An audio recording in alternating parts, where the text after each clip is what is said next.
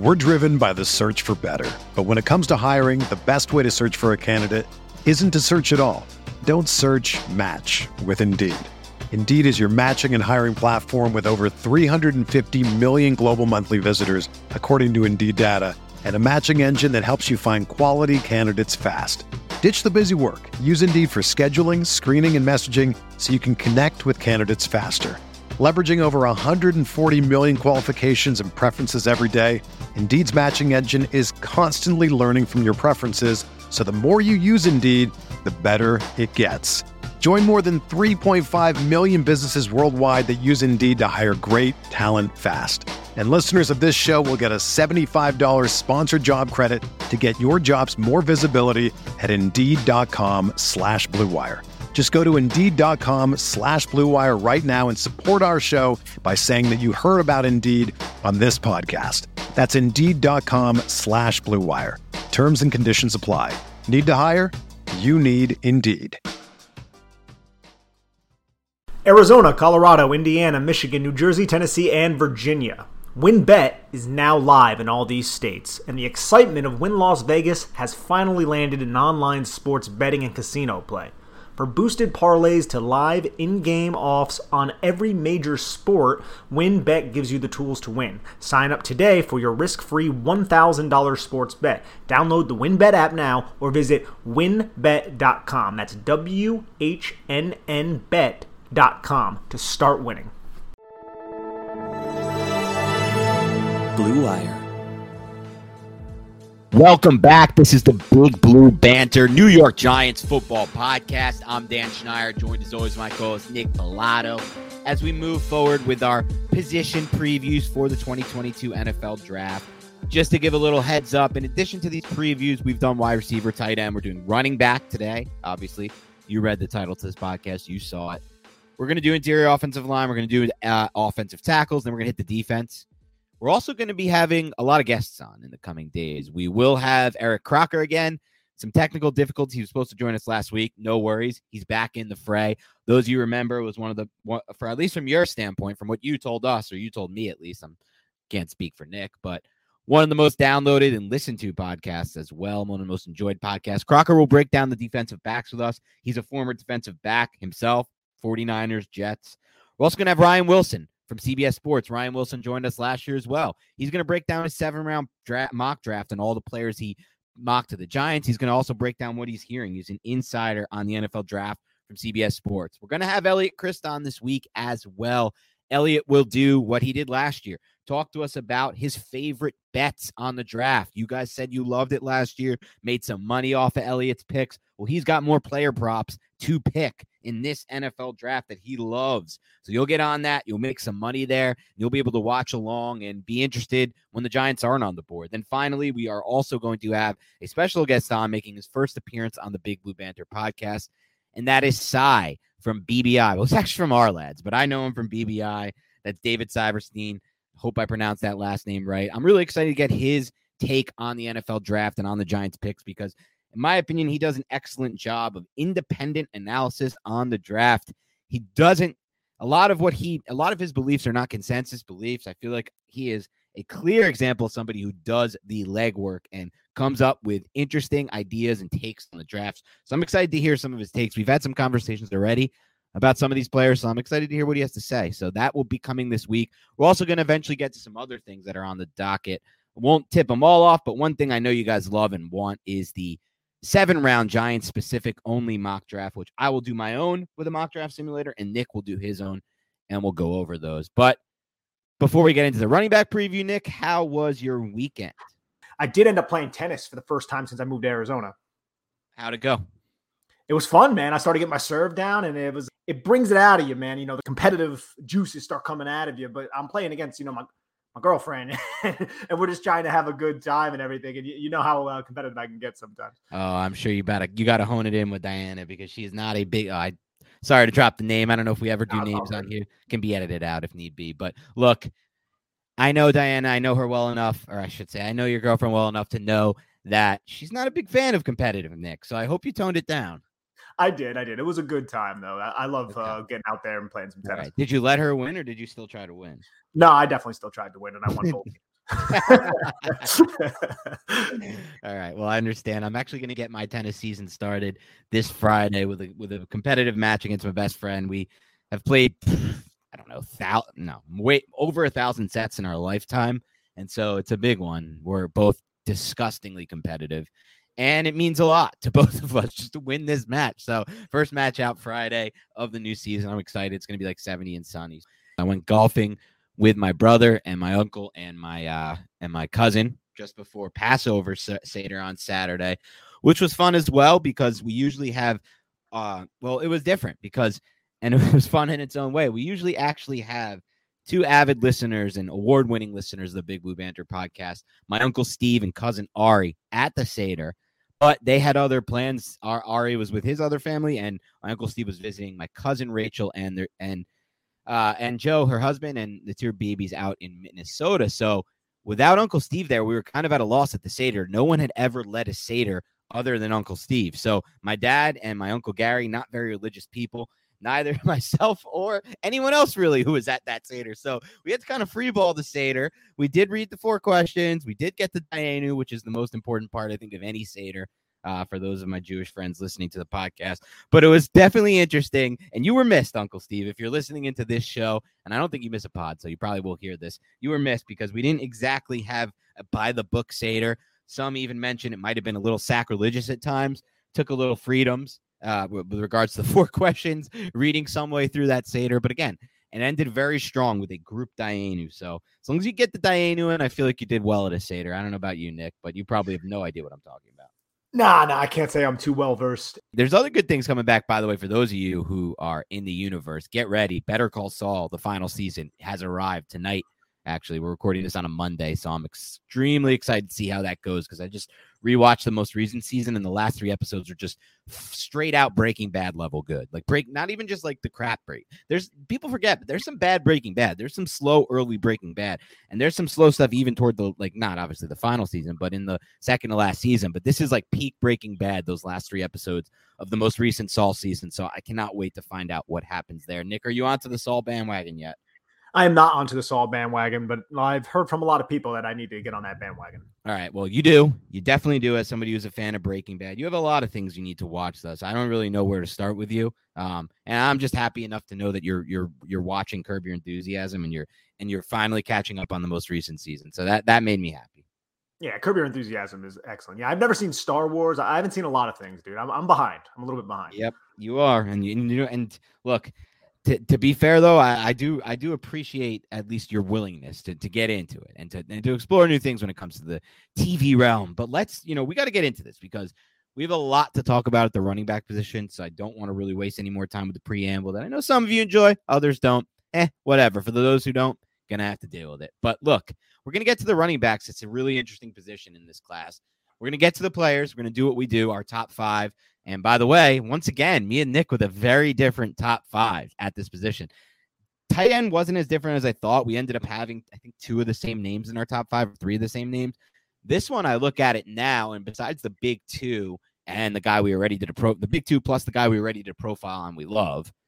We have two different names there, and and Nick has a name in his top five, who I have a very scorching hot take on coming later in this podcast it's going to be real hot. It's going to be maybe embarrassing as we look back, Nick, and I hope not.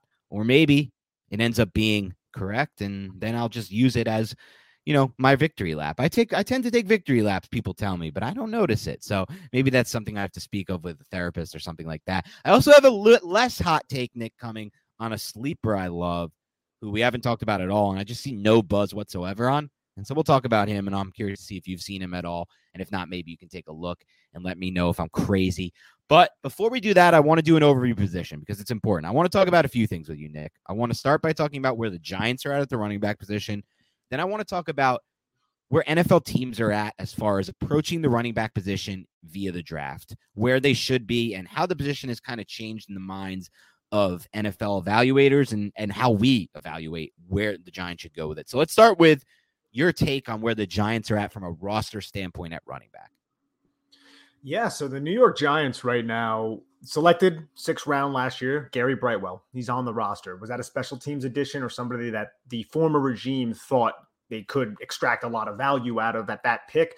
I guess that remains to be seen, and I don't even know if he'll ever get a shot. But obviously, you have Saquon Barkley, who's there on the roster right now with the New York Giants. Last year, he's on his fifth year option. More than likely, will not be retained, and I'm not sure if he'll be traded. I think that's still up in the air and depends on the value that the Giants would receive back in a trade for Saquon Barkley. You look at the rest of the position, they added Antonio Williams, they added Matt Breida, both guys who used to be in Buffalo with Brian Daboll. It's not necessarily a strength of the roster right now, especially if Saquon Barkley is not there. And I think that's one reason why we've seen the Giants bring in top 30 visits to Isaiah Spiller, to James Cook, and to uh, I believe there was another Breece Hall. They had the Iowa State running back. So I think they're looking to really add maybe a round three to round four or five type of running back to bring on and possibly be the future of the running back position. Because I don't think this new regime is going to want to retain Saquon Barkley. Yeah, it's really interesting to see where they're going to go because they've kind of told two different stories, I think, with their approach this offseason. The first is we're not going to repeat mistakes. I'm going to call them mistakes of the past.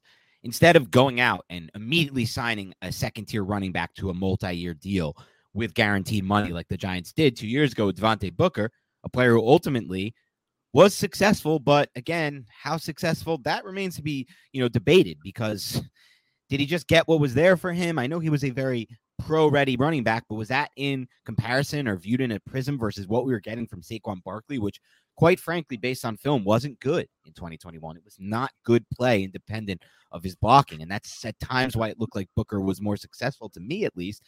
And the new regime said, yeah, that's how we see it when they decided to cut him and take on a dead cap hit and then sign Matt Breida to a one year deal with almost no guaranteed money. And so it showed this change to me, the changing of it showed a sign of the changing of the times, Nick, because this is now a regime that's looking to do things like sign a one year deal without a lot of guaranteed instead of tie themselves to a player like Booker on a multi year deal. And then they went out and did the same thing with the other back you mentioned, who they have a little bit of an eye on from Buffalo days. Maybe they see something that could be unlocked. It's possible he doesn't make the roster, but he could be someone who makes the roster over Gary Brightwell type because there's familiarity, because they feel like there's more juice as an actual runner and they can rely on other players to give them the special teams that they need, which was bright what Brightwell was mostly drafted for, it seems like.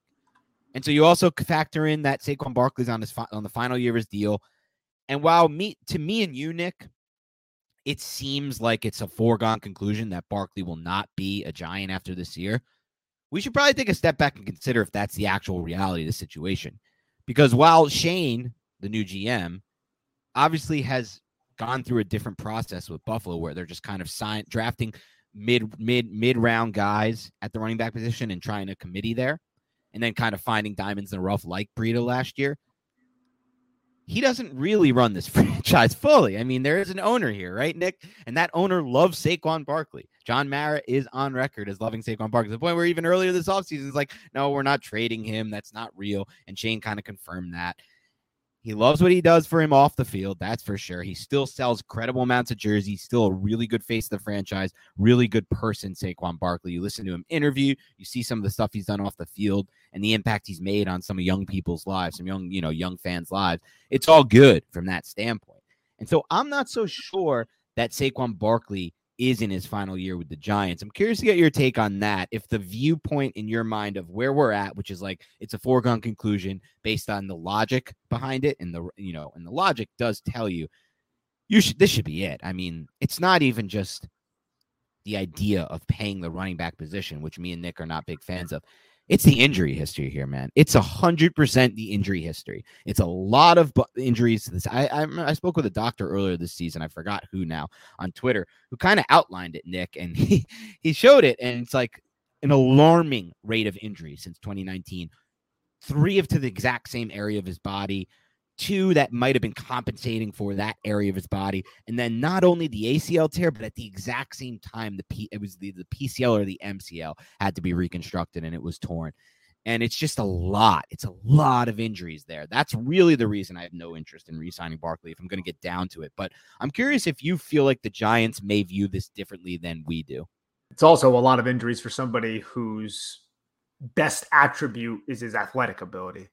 So that's uh, I think a whole right. other thing that you have to factor in with Saquon Barkley.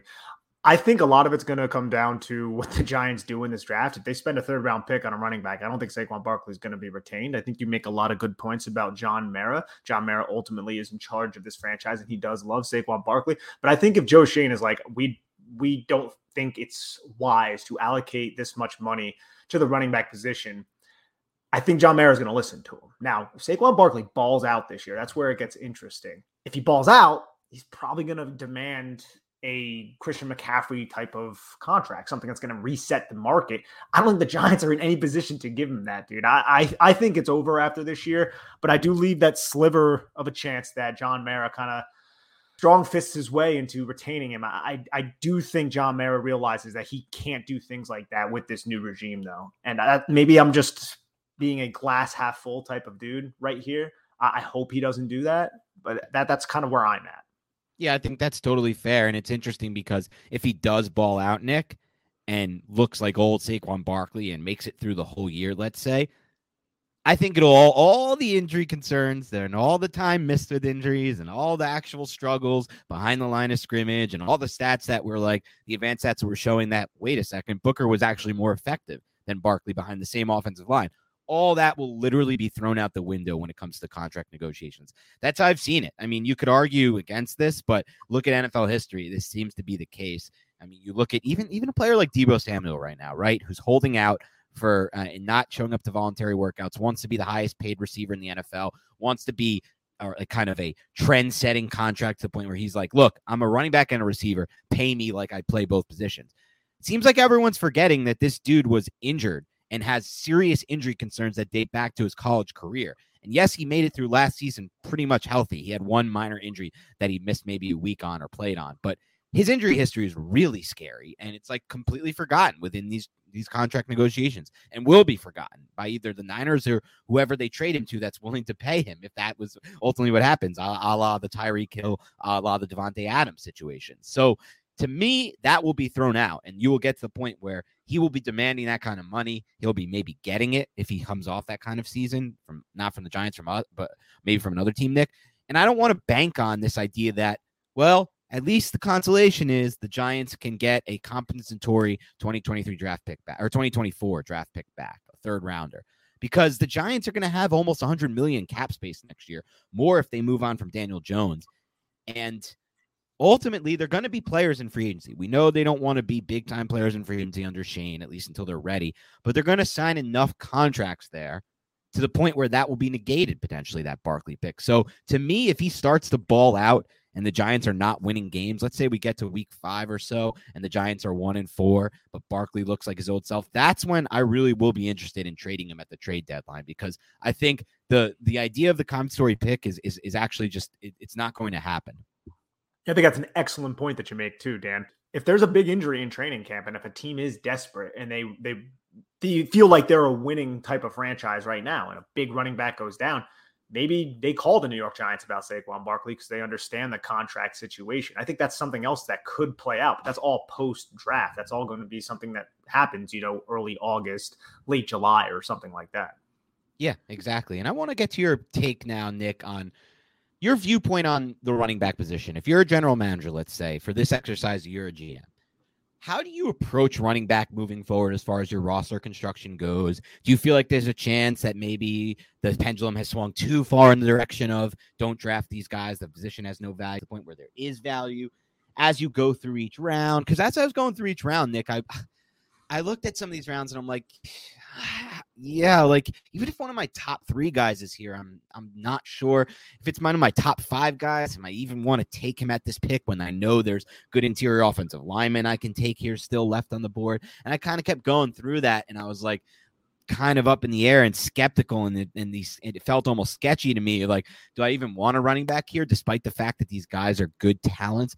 And so how do you go about now if you're trying to field a roster finding this position? Because it's still a valuable position in the sense that like these guys are make a lot of plays. They have a chance to make explosive plays if you draft the right ones of them. And as i was like listening to uh, i believe it was a greg cosell podcast recently that he made a good point while we are believers, and I know you are too, Nick, that's why I can say we in this, in the passing game is king in the NFL, you can't not have a run game. You have to have some version of a run game, and you have to have the best offenses are the offenses that don't rely on the run, uh, their pass game to set up the run game, or the run game to set up the pass game. It's the ones that kind of work in unison and can get either going at any point. So, where do you personally stand on how to build out a roster at the running back position?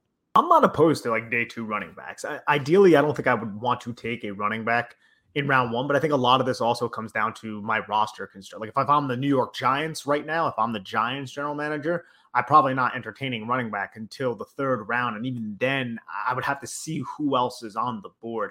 I'm not necessarily on the far end of the spectrum, though, Dan, where people are like, running backs don't matter at all. Don't draft them. You know, you can find an undrafted guy. I think running backs still matter for all the things that you said and the little nuances of the position. But I'm not necessarily willing to allocate a round one pick. Like, let's look even last year. There were two round one running backs. You had Travis Etienne. He injured his foot. Don't want to knock him, but I think it's safe to say the Jags weren't really in a position to spend a first round pick on the running back. And the second one was Najee Harris, who had a gigantic workload, and the offense ran through him because Big Ben was really, really old at that point. But at the same time, he was still wildly inefficient because the offense still sucked. So was that really worth the first round pick either? I, I like Najee Harris as a prospect, but I don't know if that was what they needed. They thought it was going to be a marketable upgrade over James Conner, but was it? Yeah, not only do they think he's going to be a marketable upgrade over Conner, was it? They felt like that could be the last piece to unlock that offense, right? And it wasn't because that offense didn't move the ball again really consistently last year and was the real reason why they didn't move it anywhere, and didn't go anywhere in the playoffs because of that offense. And as they move forward, it's like they pounded him for 300 touches. He barely came off the field. And that's going to be the case for his first four years. Then what? Then you have a one contract pick in the first round. That's not what you want. Or you resign that player with all that tread on his tire. That's not what you want either.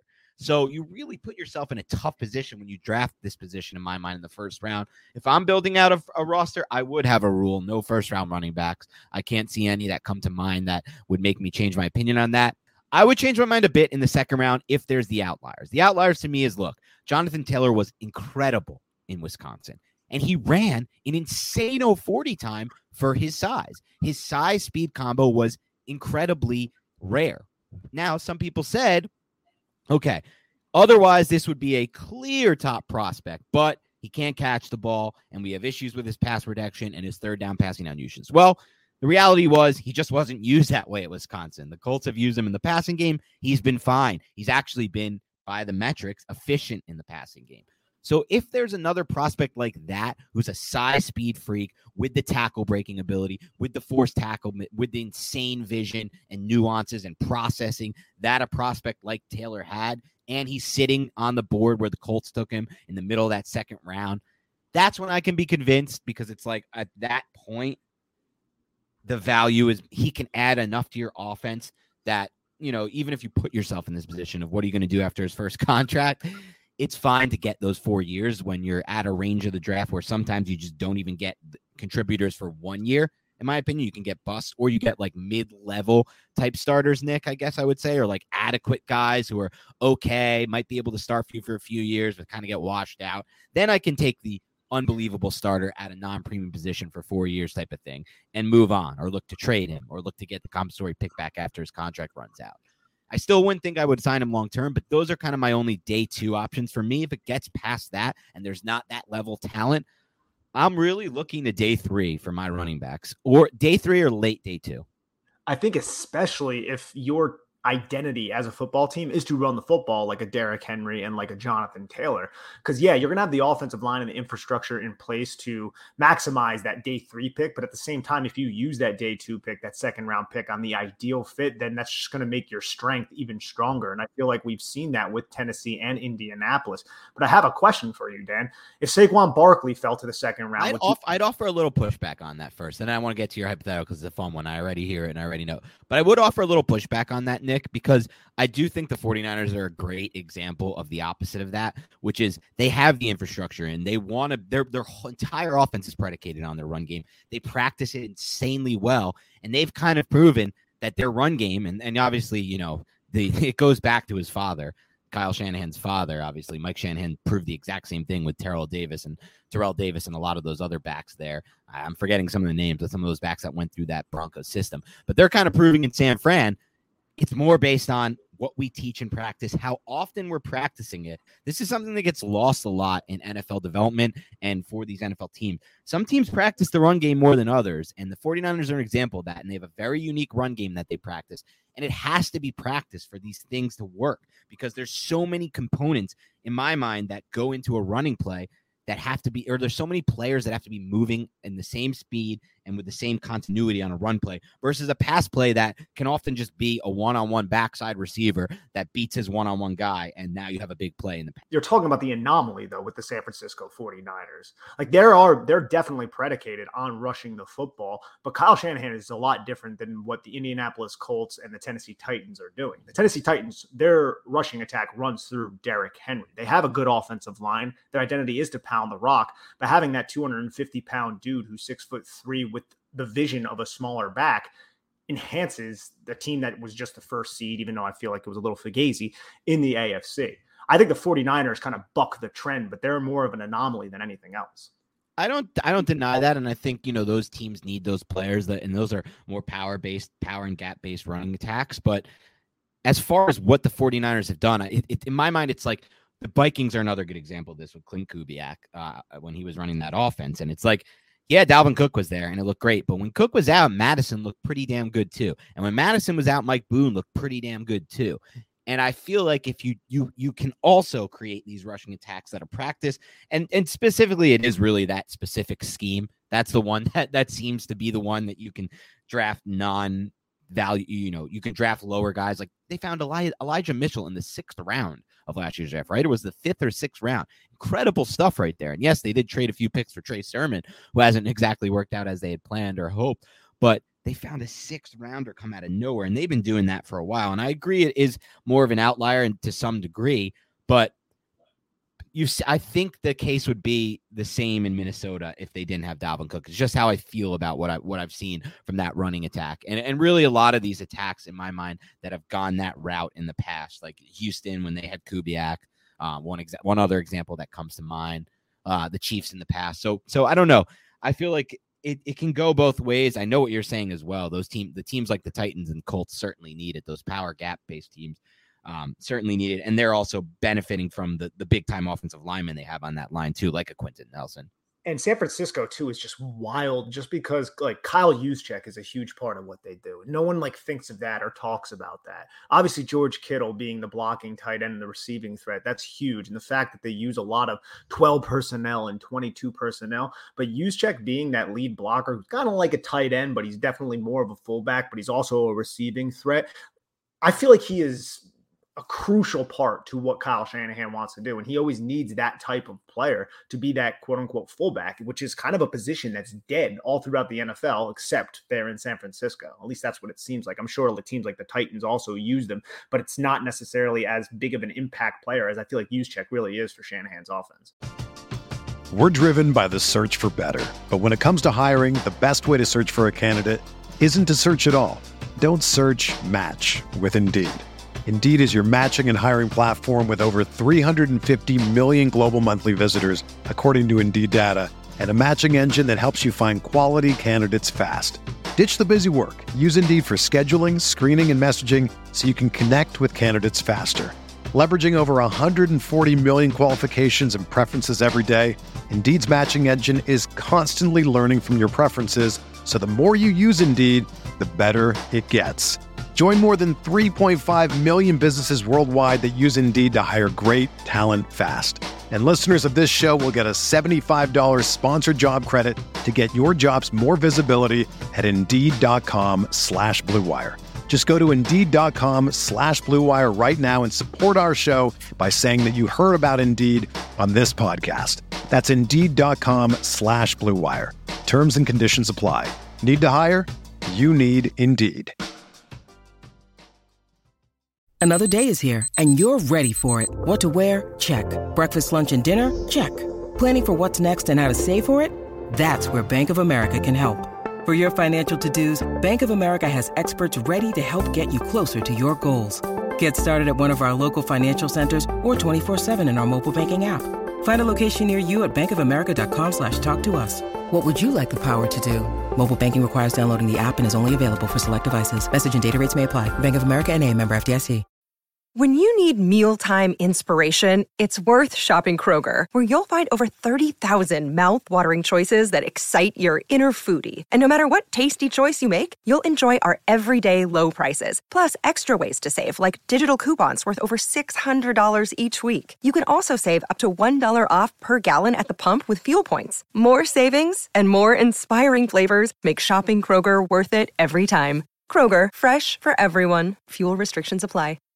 Yeah, and I've heard Shanahan. I've heard Shanahan talk in the past about Juszczyk's value to him, and he to he said he's one of the most valuable players on the roster. That no one realizes how valuable he actually is because what he offers him is scheme versatility. What he offers him is play calling versatility because he can be used, like you said, as a receiver, which changes so much for Shanahan. As Shanahan was saying, in his ability to scheme because he knows that that player has to be accounted for in the run game and the pass game every time he's on the field, rather than you know an Evan Engram type. Let's just use that example, different position. But at times people have like, why don't you move uh, Engram to H back because he can't really you know hold up on the end of the line of scrimmage. Well, it's like if even if he is at H back, there's still really not any way he can help you in the run game, to be completely, completely honest. So it's like he's still only really a one way player when he's on the field. So it's interesting. I also think the Baltimore Ravens are a good example. That yes. running game still stayed really strong last year without having Dobbins on the field. And they even found guys like Devonta Freeman who are washed up out of the NFL. And yes, I said Devontae because that's how he pronounces his name, despite the fact that Nick would call him Devonta and he had some success there too and looked pretty efficient. Same for even Latavius Murray, who was cut by the Saints, looked a little washed to me with New Orleans, and kind of found some success there. Even that dude who was like a spark plug from the beginning of the season, then got hurt, that undrafted guy who now I'm forgetting, who was on all of our fantasy rosters. The thing about the Ravens that are, yeah. are unique is just Lamar Jackson, who adds a totally different exactly. element to that rushing attack. That's but you're right; it works so well. Yeah, exactly. I mean, Greg Roman does a great job with that, and Freeman looked pretty good to his credit. He looked like he had some more juice than than I thought Devonta Freeman would would have. Well, yeah, really, he weirdly looked like he had juice with the Giants too the season before. He's like yeah, one of those no, guys I, who still has juice somehow. Yeah, I didn't think he was bad with the New York Giants, and I remember when he was with the Falcons, bro. That dude was a that dude was a bowling ball. Got oh, man. He Guys got juice. Championships, isn't that crazy? I know he's a juice guy. Um, you know, there's a pl- player we're going to talk about who kind of reminds me in some ways of him, which we're going to talk about later. But let's get into it because people want to hear about these 2022 draft prospects, and I want to talk about them as well. So let's go over our top five of the position. Me and Nick have the exact same top two here, and I do think there's a little tier drop off after them. So let's get into them. Yeah, see, that's what I actually wanted to start with. You read my mind here, Dan. I was going to say our top two, I'll just get it out of the way for both of us is Breece Hall from Iowa State and Kenneth Walker the third from Michigan State. Again, how big is the drop off for you from those two down to the, your number three, and how much higher do you have Hall over Walker? Because I feel like those two prospects are different. They're similarly built. Walker's a little bit shorter, but they're they have different types of play styles. So different. Those two prospects are just so freaking different. And I it's a really great question. So as for let me answer both of them first, and I want to get to your take on this because I'm curious to see how you view it. My first thing would be overall, there is a big drop off to three, but my three, in my mind, can be a unique weapon that helps your offense in such a in such a big way that that it's like less of a drop off when you take out the kind of who is your best overall running back. Like if I'm just ranking these guys like by you know these are the best running backs overall with what they have to offer, there is a big drop off. But considering how I feel the the third guy can be used within an offense, even if that means he's not on the field for every snap, but he's on the field for a lot of snaps. I still feel like he's going to be really effective on those snaps. So less of a drop off, and we'll get to that. But let's first when we talk about that player. But let me first talk about these two players because you asked about them. Like you said, not far drop off for me between Hall and Walker, though I do have Hall first, but totally different prospects. For Hall, for me, I just when you watch him, his vision and his patience as a runner are so awesome. He's so smooth. I said it when I watched him first. He reminded me of Arian Foster. That's the back I'm sticking with. When I watched Arian Foster have success with the Houston Texans, it was his ability to kind of get in and out of those cuts with his feet. Very little wasted movement, very smooth in that regard. I do think Hall is best fit for the Kubiak Shanahan style outside, you know, the that run scheme. And I hope one of those teams drafts him to maximize him, to be completely honest. Hope the Vikings get him and move on from Dalvin Cook so I can see him in Minnesota. That would be fun. Or the Dolphins. That would be fun now that they have Mike McDaniel there. But I think he can win in every in, in in in any scheme. I don't think he needs it. I just think that will maximize him. And then you watch him as a receiver, and that's really where I think he'll make his mark and he'll make and win his, you know, that'll be his breadwinner at the next level, his receiving ability. I think he can be a weapon in the passing game, Hall. I think he's someone who can be used on a variety of different routes ultimately not just the wheel and not just the things you see kind of like from every running back when you watch their highlight tape coming into the NFL.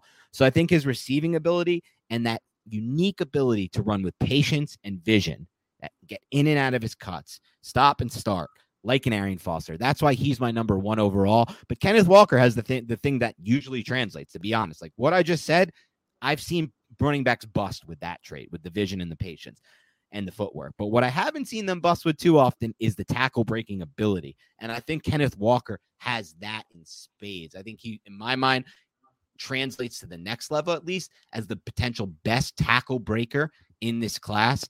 And that ability to create after contact, I think he actually led all of college football, actually, according to PFF, with 89 broken tackles this past season. He had 20 in one game against Miami, which is a funny stat. And that ability to create yards after contact is super important to me. Not only is it important to me to create after contact, it's it's it's important to me to create missed tackles before contact, which I think he does a pretty good job of as well. So they're different prospects for sure. I think Kenneth Walker might even be a better fit for the, what the Giants want to do as an offense. But to me, Hall's my my one slightly over Walker. What are your takes on these two prospects? Oh, it's so slight, the Hall to Walker. If Walker had a more proven track record of being a receiver, I would have him over Breece Hall to be honest, but it's just not there. It's not something we saw that much of. And I don't necessarily know if that's a Jonathan Taylor situation or, or what, or maybe he's just not that great of a receiver. Since it's not on film, I had to rank Breece Hall over him. But dude, you watch Walker and you expect, you know, this guy's like 5'11, 220 pounds. You expect him just to be this thumper, you know, this plotter, this first, second down dude is just going to run over people. And he's not that at all, dude. He is very, very light on his feet, bro. I don't know if you watched the Nebraska game, but Kenneth Walker had this run against Nebraska that went for a touchdown where it was a counter run and there was nothing there. So he bounced it to the backside and he literally like wiggled his way and bent his way around like two defenders while breaking a tackle. And then he's running into the end zone at around the 10 yard line and a safety comes to hit him and he just runs the dude over and scores a touchdown. You watch his tape, he has a lot of plays like that. That's Kenneth Walker from Michigan State. So I have Hall higher. I, everything you said about Hall is true. When you watch his TCU tape, it's just ridiculous how many missed tackles that he had. Granted, the blocking was there for him on a lot of plays, but he's you know he has very very good vision. He can pass protect. I don't feel like he's great at pass protection. Breece Hall, he has that three down upside. I think Kenneth Walker could possess that. We just didn't see it enough. Right. And I want to put Walker over Hall, but I I ultimately have Hall over Walker. But dude, I'm telling you, I think Walker can if he can prove to be a, a good receiver in the NFL, dude, that this guy and his dancing ability and his change of direction, how light he is on his feet, and how he can make linebackers miss in a phone booth, like in the A gap. Yeah. It's just wild how he was able to do that on film. And that's the key there. It's like that lightness on feet combined with his size is what makes him such a tackle breaker. What makes him so hard so uh, to tap to get down, and what allows him to create so much after contact. And creating after contact is the stickiest stat for running backs. They at least you know what the, as what they've seen over the last decade. It's the stickiest stat. It's the one you want to follow. I think it gives him the highest floor in this class. But just watching Hall to me, he's a little more looks to me a little bit more like a special runner with the vision. It's it's to me, it's more the traits you can't tell. It's like as they get to the NFL, the processing and the vision and the cutback ability. Those things you're never going to see show up when they run the 40 yard dash or when they jump their explosion drills or do the three cone. Um, and uh, those things are, are, ultimately a little bit harder to translate. But at the same time, I feel like I'm willing to make that bet on Hall. I like both prospects though for sure in this class, and I think they represent the two top ones. With with Hall too, you you brought up the the 40. He did run a 4.39. I didn't necessarily think he was that fast on. I agree with that, by the way. Okay, you, you agree with that. Another thing, just about Walker, just because we talked a lot about the missed tackles, he had over a thousand yards after contact this year. Like that's like you led the FBS in yards after contact, over a thousand yards. That's really really eye popping. And one more thing on Hall, because I do agree with that, doesn't have the deep speed that he tested at, though everybody seemed to run faster than they should have at that combine for whatever reason, whatever's going on with that new Indianapolis turf. I will say this while I did mention Walker as having a nation leading 89 missed, forced missed tackles. Hall was 74. He wasn't too far behind. There's only 15 fewer. Um, so it's not like he can't do that. No, yeah, absolutely. Yeah, I like Hall too. It's just uh, Oh, I don't yeah, know. no. Walker's. I feel like Walker's film was more exciting. If that makes It sense. was definitely more exciting film. He's not. He's a way more exciting prospect if you're just going by that that metric, which I get. All right, let's go to your RB three, Nick, because this is where my first hot take comes. Maybe my hottest take in the draft season. We're gonna have to. We're gonna have to let it sizzle, and obviously you're not gonna agree with it, so you can you can throw it down if you want. I get it. Let's go.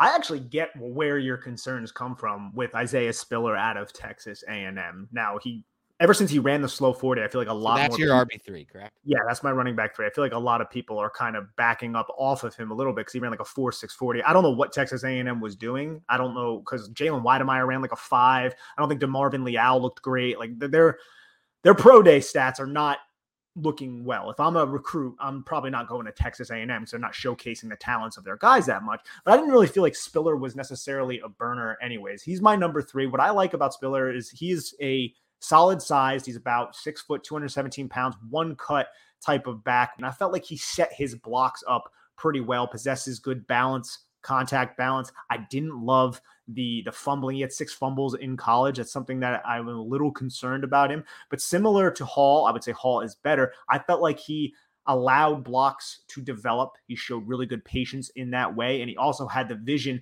to kind of anticipate his path. Like, say, he had to hit the C gap. He was following the C gap because on these outside zone runs, and this is the Big 12, basically everybody's doing an RPO or an outside zone type of run. That C gap is stagnant before the snap, but then after the snap, it's not, especially the tight end's there. It's going to expand and widen. I felt like Spiller did a good job knowing where his landmark was and then hitting it and while also reacting to those second level defenders who were flowing over the top and then using that one cut ability to explode into any cutback lane that would end up materializing. I thought he had quick and decisive footwork as well. I like him. I don't love him, but I do have him as my third running back.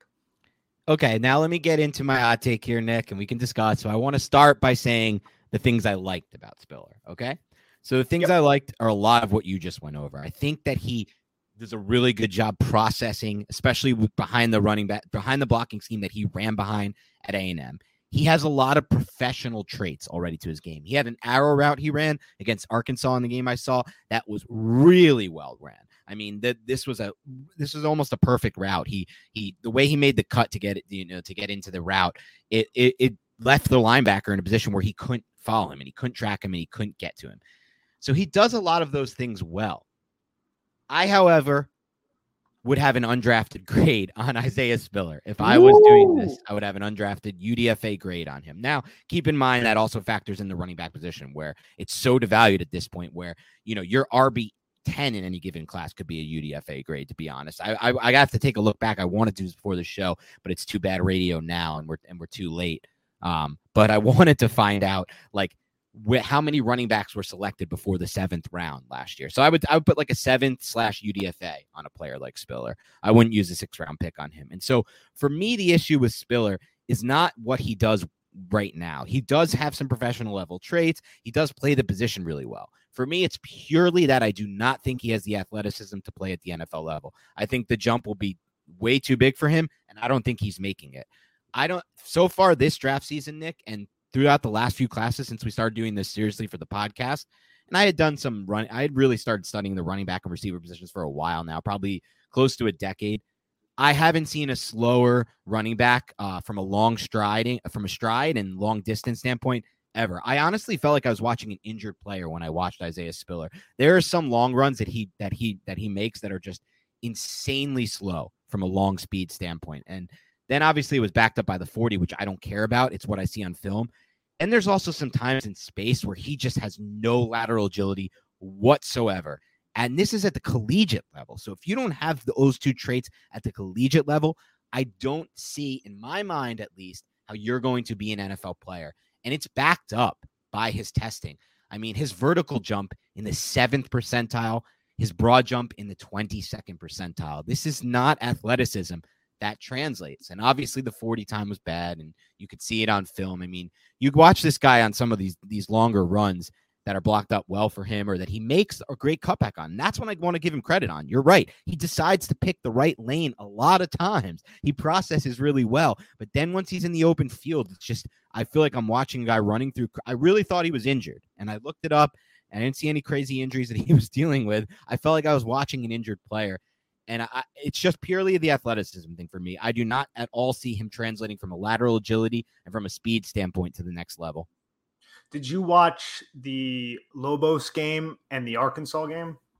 I saw the Arkansas. I did not see the New Mexico. I did not see the first one. Yeah, so those were early in the season, week three and week four. I don't know, man. There were a couple runs. I saw both of those games. There was one that went for like 60 plus yards on a third down against Arkansas where he hit the A gap and he hit it hard and he showed pretty good burst through the A gap. And then there was this linebacker who thought he had him all timed up and he just outran him. And then he took it for over 60 yards and a touchdown, outrunning like four SEC defenders. And I would agree. I don't think he's necessary. He's not a burner by any stretch of the imagination. I would have probably thought he would run like a four, you know, five nine around a four six. I think he ran like a four six eight or something like that.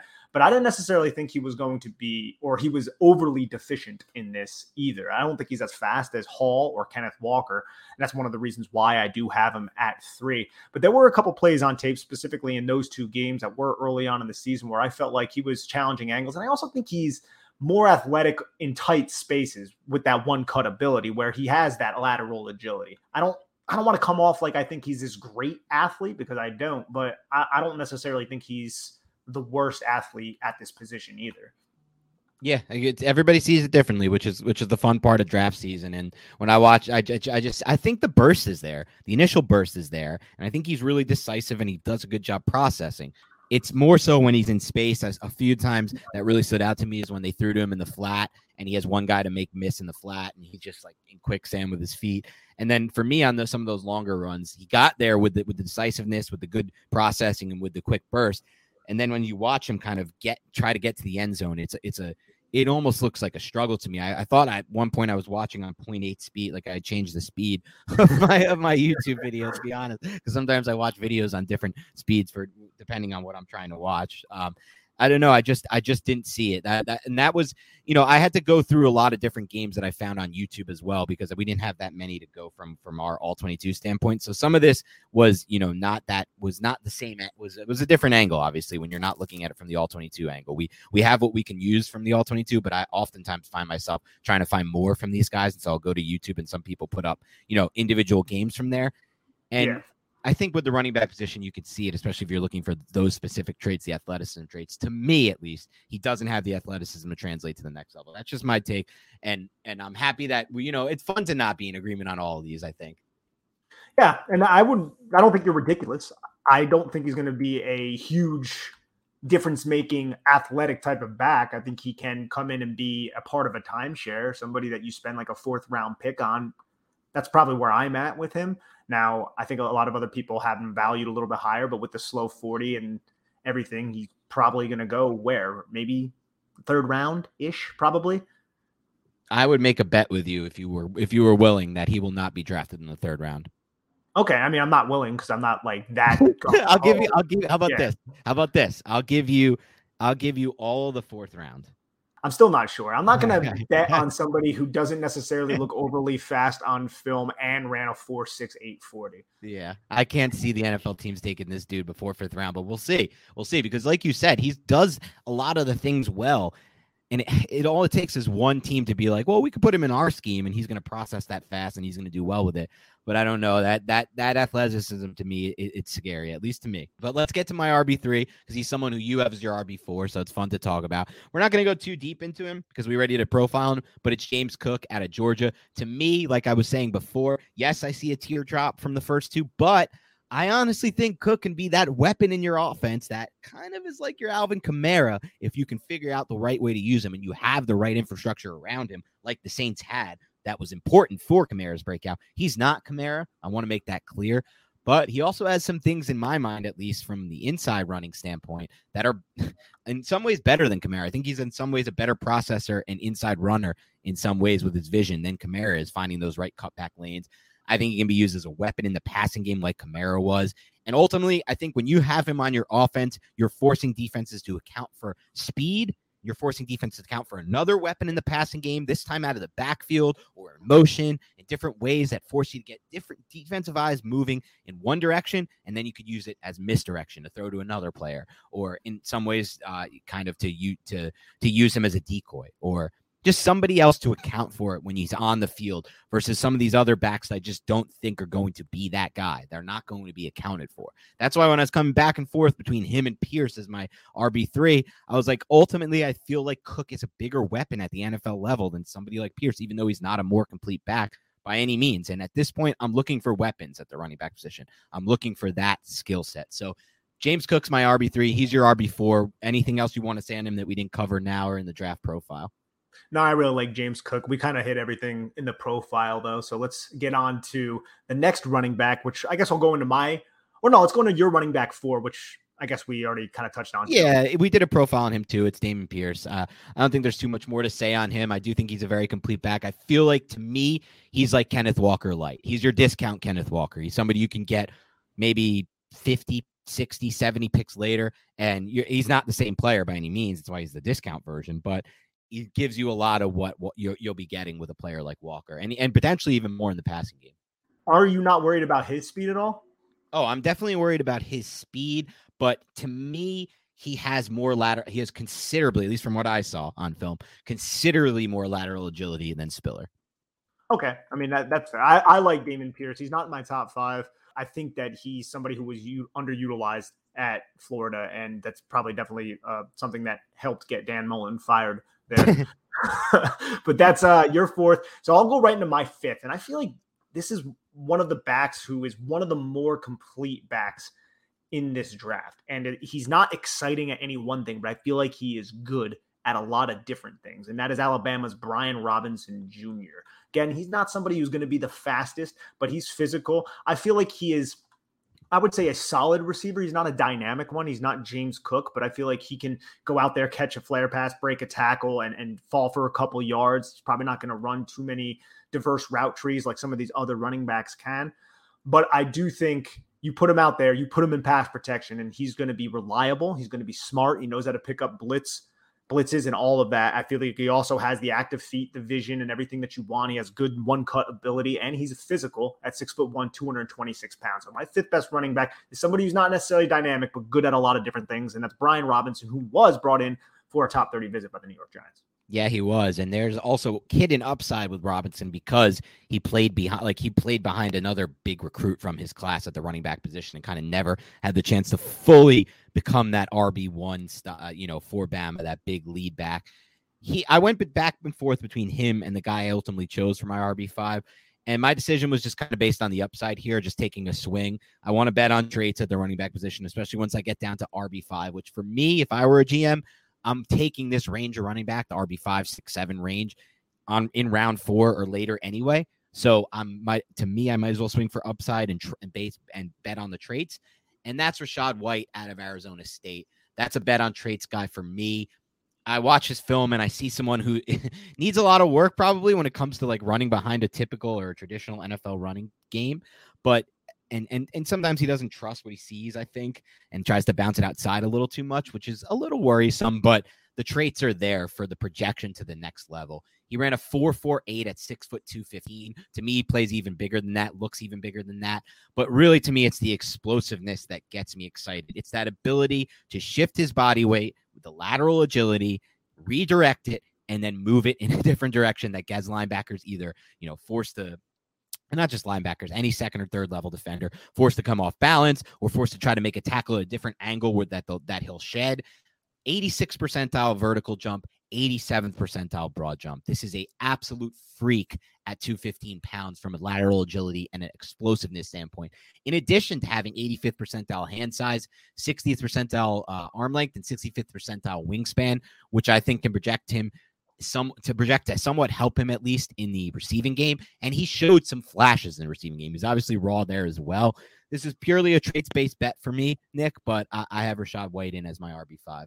Dude, I love Rachaad White. I, I'm a little upset I couldn't squeeze him into my top five, to be honest, bro. Like you watch his game against USC, he had this long touchdown run. It must have been like 50 yards or something like that, where the it's like a kind of like an outside zone run, I believe, and he hits this hole, and the linebacker's right there to meet him, and he plants his outside foot so freaking hard into the ground, and then jukes towards the middle of the field where there's no defenders, and just outruns a bunch of bunch of dudes to the end zone for a touchdown.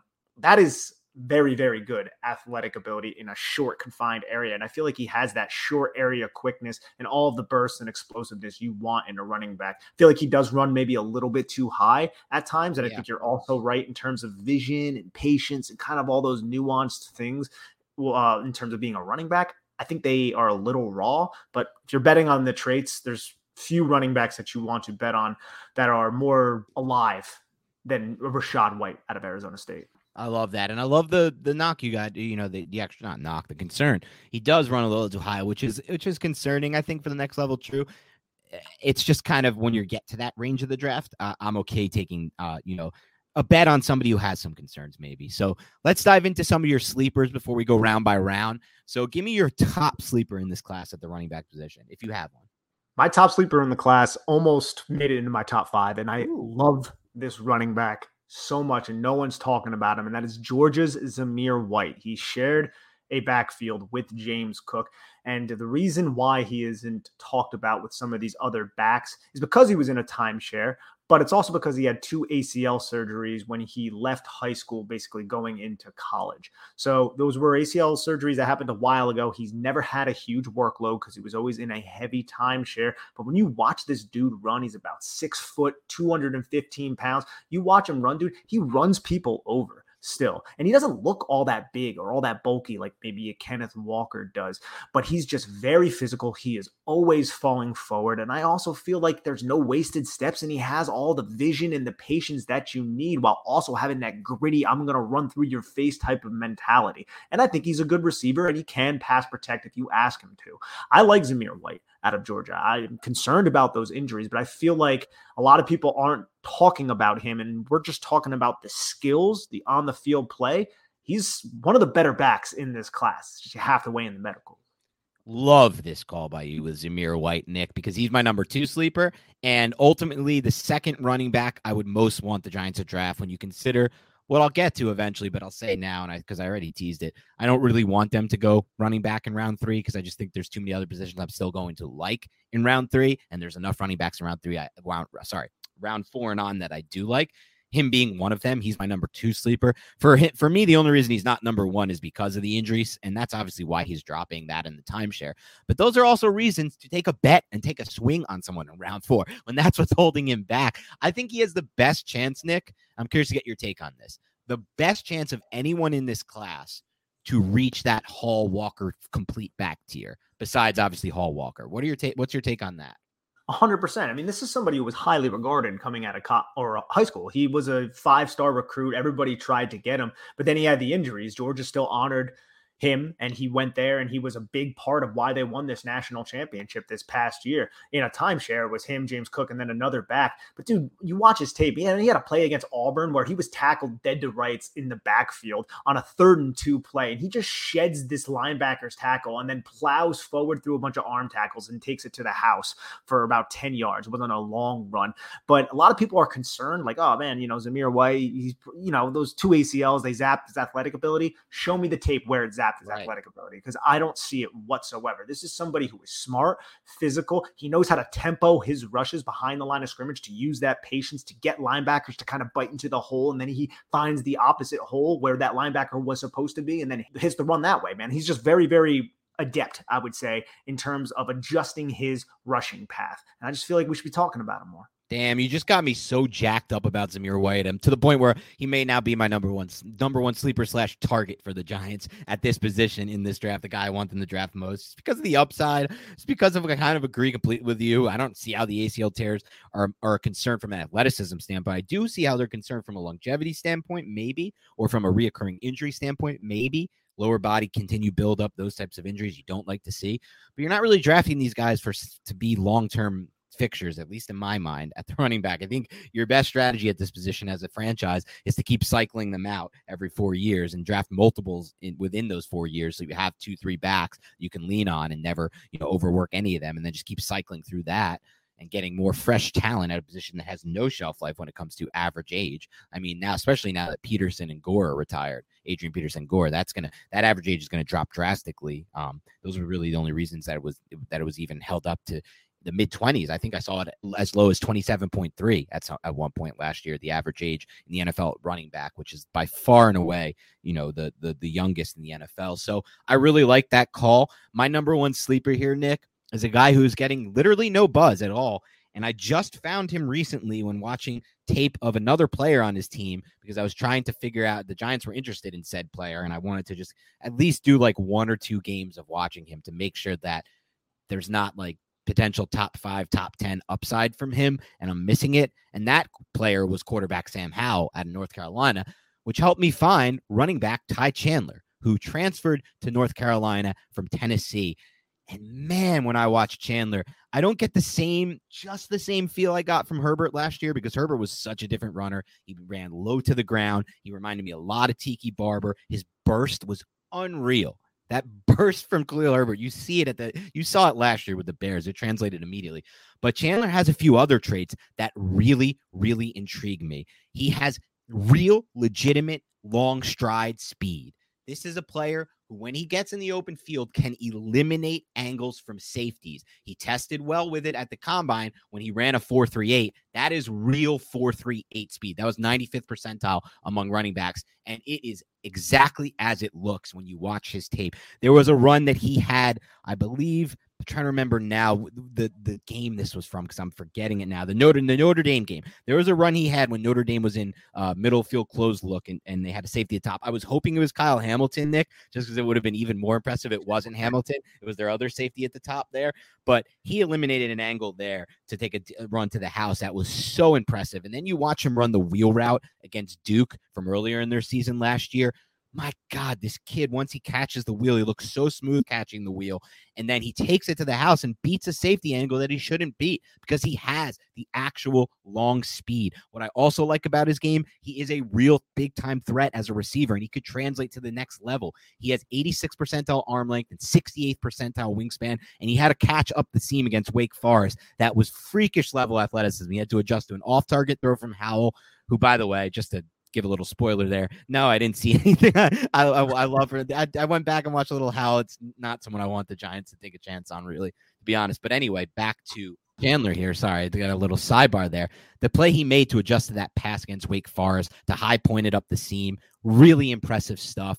He's a little tall for a running back for what I like. He's a, he's just under six foot, but he does have the ability, in my mind, from the tape I saw, to make those to get in and out of his cuts really smooth. There's a there's very few wasted movement. He does a good job with his jump cut and he does a good job with his vision, kind of letting his block set up and then cutting and jumping, jump cutting into different lanes that give him a chance to to run. I, I he did run out of that, you know, UNC scheme, which is very shotgun heavy, which I remember Barkley kind of ran out of when he was with Moorhead at Penn State, which scares me just a little bit just because it's so unorthodox and so different from what he'll be running out of with the Giants or any NFL team. But the traits that he has, the long strides, the long speed, the ability as a receiver, and just that vision and patience and quick cutting ability, I love what I see. And there's examples on film of him doing a good job of breaking tackles. People try to tackle him by the waist, and he's done a really good job from the games I saw of shaking off the waist tackles. And and, and obviously that's not the biggest trait in his game, but he has that ability as well. So to me, he's my number one sleeper in this draft, and he's the player I would want the Giants to draft most from this position, especially because you're going to be able to get him in round five probably. Unfortunately, I haven't seen Ty Chandler yet, which sucks. So I'm going to have to get to his film because you gave him a glowing review and I trust your judgment with this. But I'm going to get into my next sleeper. And I think this is somebody you're quite familiar with just because he's a Big Ten running back. And that is Hassan Haskins out of Michigan. And I watched this dude really, really early on just because, you know, his name was buzzing because Harbaugh and the Michigan Wolverines finally beat Ohio State. And a lot of that was a product of Hassan Haskins. And I feel like this is the the excellent type of running back that you would want to draft in those middle rounds, like round four or five. If you're trying to find somebody who can run in between the tackles, might not be overly dynamic as a receiver, but somebody who you can put out there on third down. And he's not going to be a complete liability, but just a physical, hard nosed runner with good size, overall thickness, knows how to lower his shoulder and finish strong through runs. Maybe a little bit more of a power back than an elusive back, but he's not absolutely deficient with his footwork and how quick he can be with his jump cut and his jukes and stuff like that. So I kind of liked what I saw from Hassan Haskins. Yeah, Haskins is a good call. I'm not. I, I, guess I would say I'm not as super high on him as you, translating to the next level. I guess just from the speed athleticism standpoint, but I can see why why you like him a lot. Like I, I even went back because I saw you. I knew you liked him anyway, and then I saw you put him in your sleeper. So I went back and watched a game that just one from the past season that that I remembered I wanted to watch. And I see what you like. I mean, he he's a professional runner. He gets what's there for him, block there for him. He's really tough between the tackles. He's I think he's someone who you can draft and and almost I almost feel like in some ways to me he reminds me a little bit. I'm curious if you see this at all because he's not the same receiver as him, but he reminds me in some ways of Wayne Gallman. Do you see that at all? So I think Gallman, like you said, has a little bit more upside as a receiver. I think Haskins yeah. might be better in pass protection. Yeah, I think that's spot on. That right there, that's yeah. spot on what you just said. But I also think Gallman might have had just just just a tad more juice than I think than he Haskins. had a tad more juice than Haskins too. Yeah. Yeah, but I, I and I loved Gallman because he would fall through contact too. I think Haskins might have just a little bit more of the physicality and the contact balance. Although I do true. think, although I do think Gallman was pretty solid in that area. And when you look at Gallman, that's not something that jumped out to me just looking at him. He didn't seem like somebody who would fall through contact consistently. But Gallman did a pretty good job doing that when he was a New York Giant.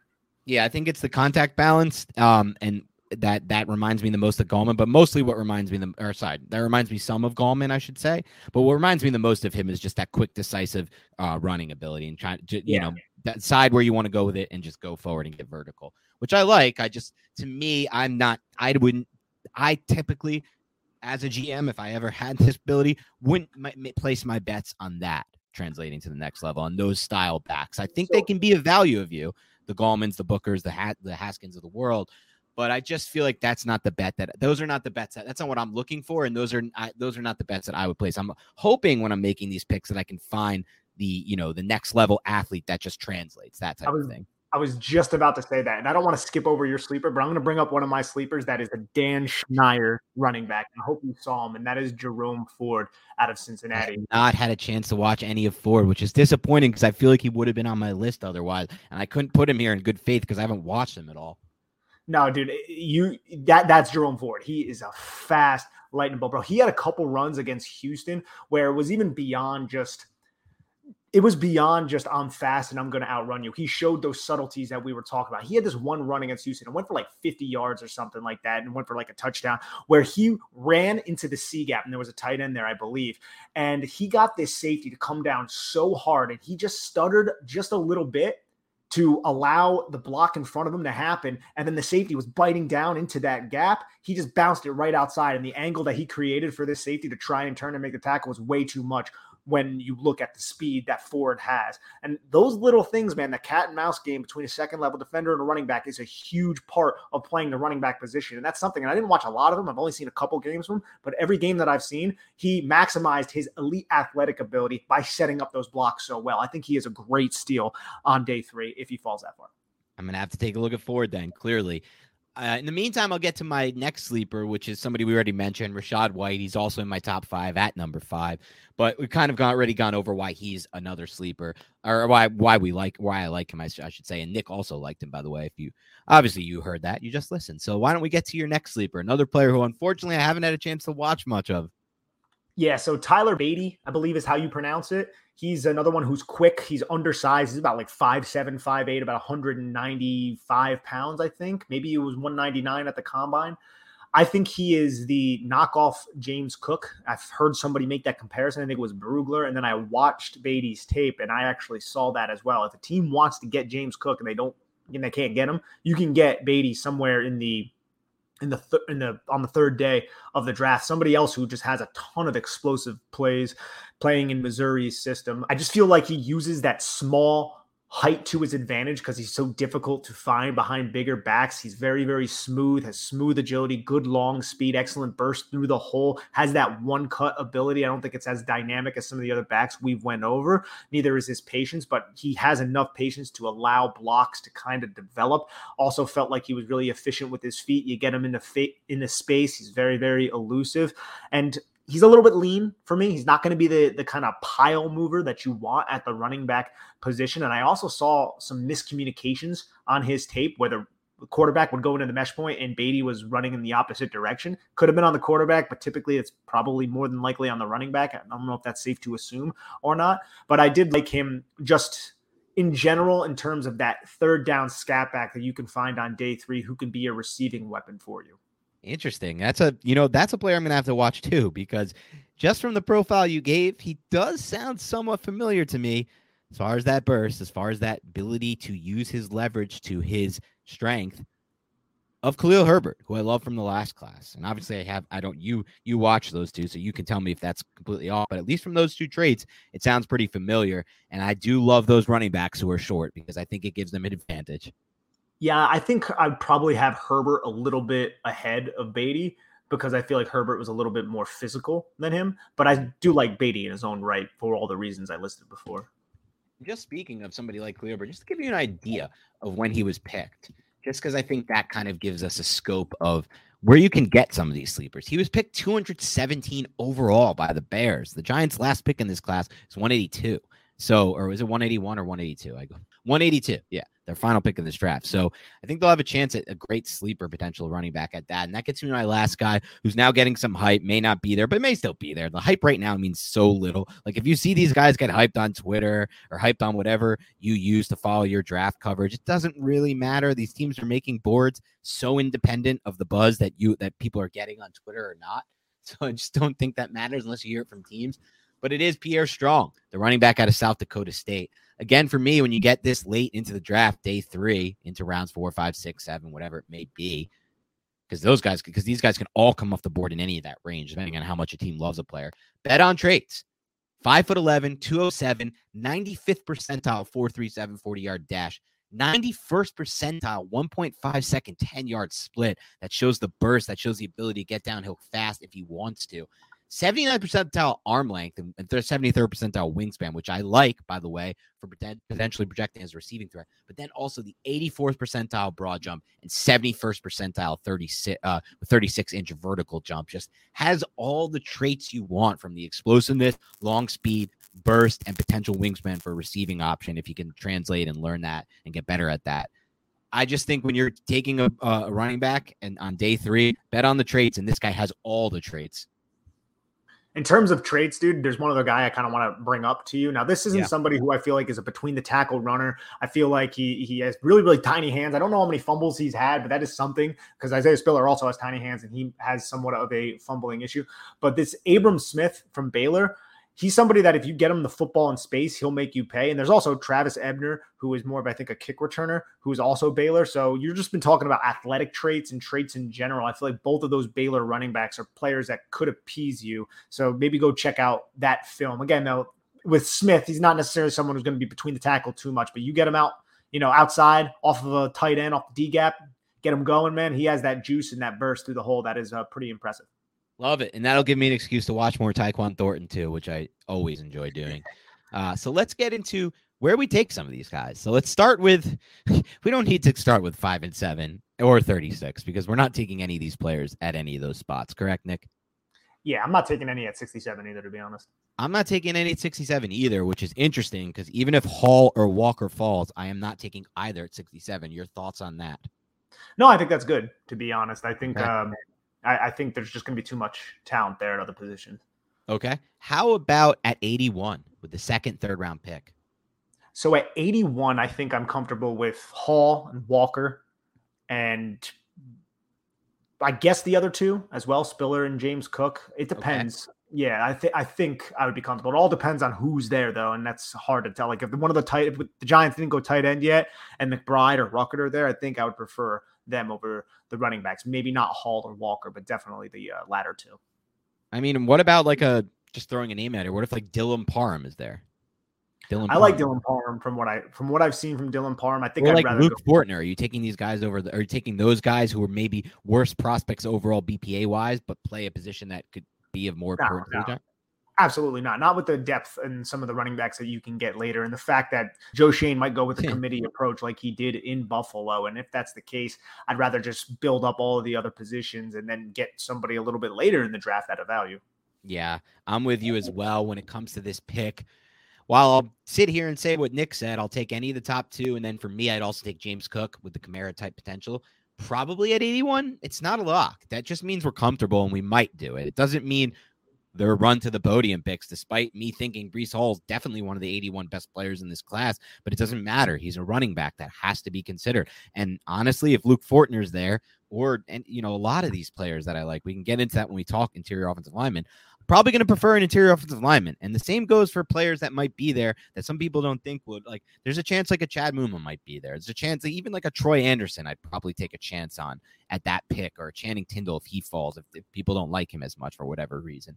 There's just going to be potential off ball linebacker, potential interior offensive lineman, maybe a tight end, maybe a receiver for damn sure. There could easily be a receiver there that is not ranked as high as Breece Hall, maybe, but offers, uh, uh, you know, in re- relative to the receivers, but to me offers a better path for the Giants because of what we've already discussed at running back. So it's kind of where we're at there. How about at 112? Where does, does where does it expand at 112 for you?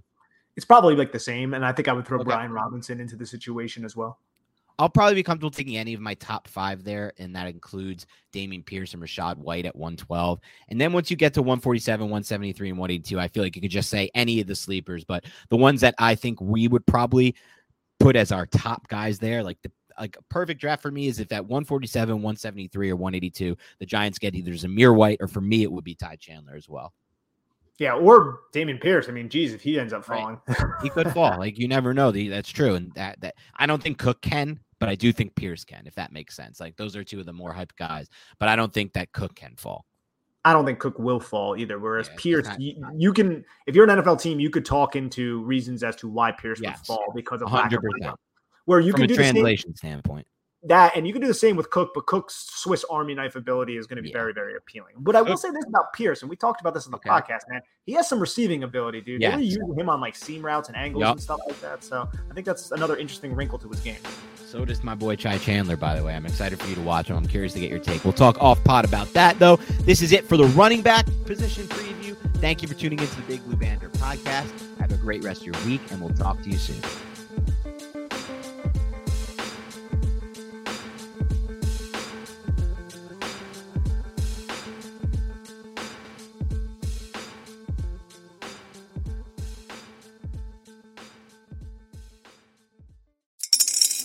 Spring is in the air at Littleton Coin Company, and we want to help you brighten your collection.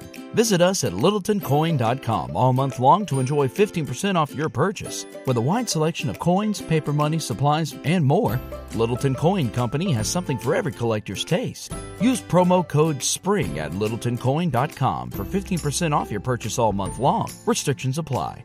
Littleton Coin Company. Serving collectors since 1945.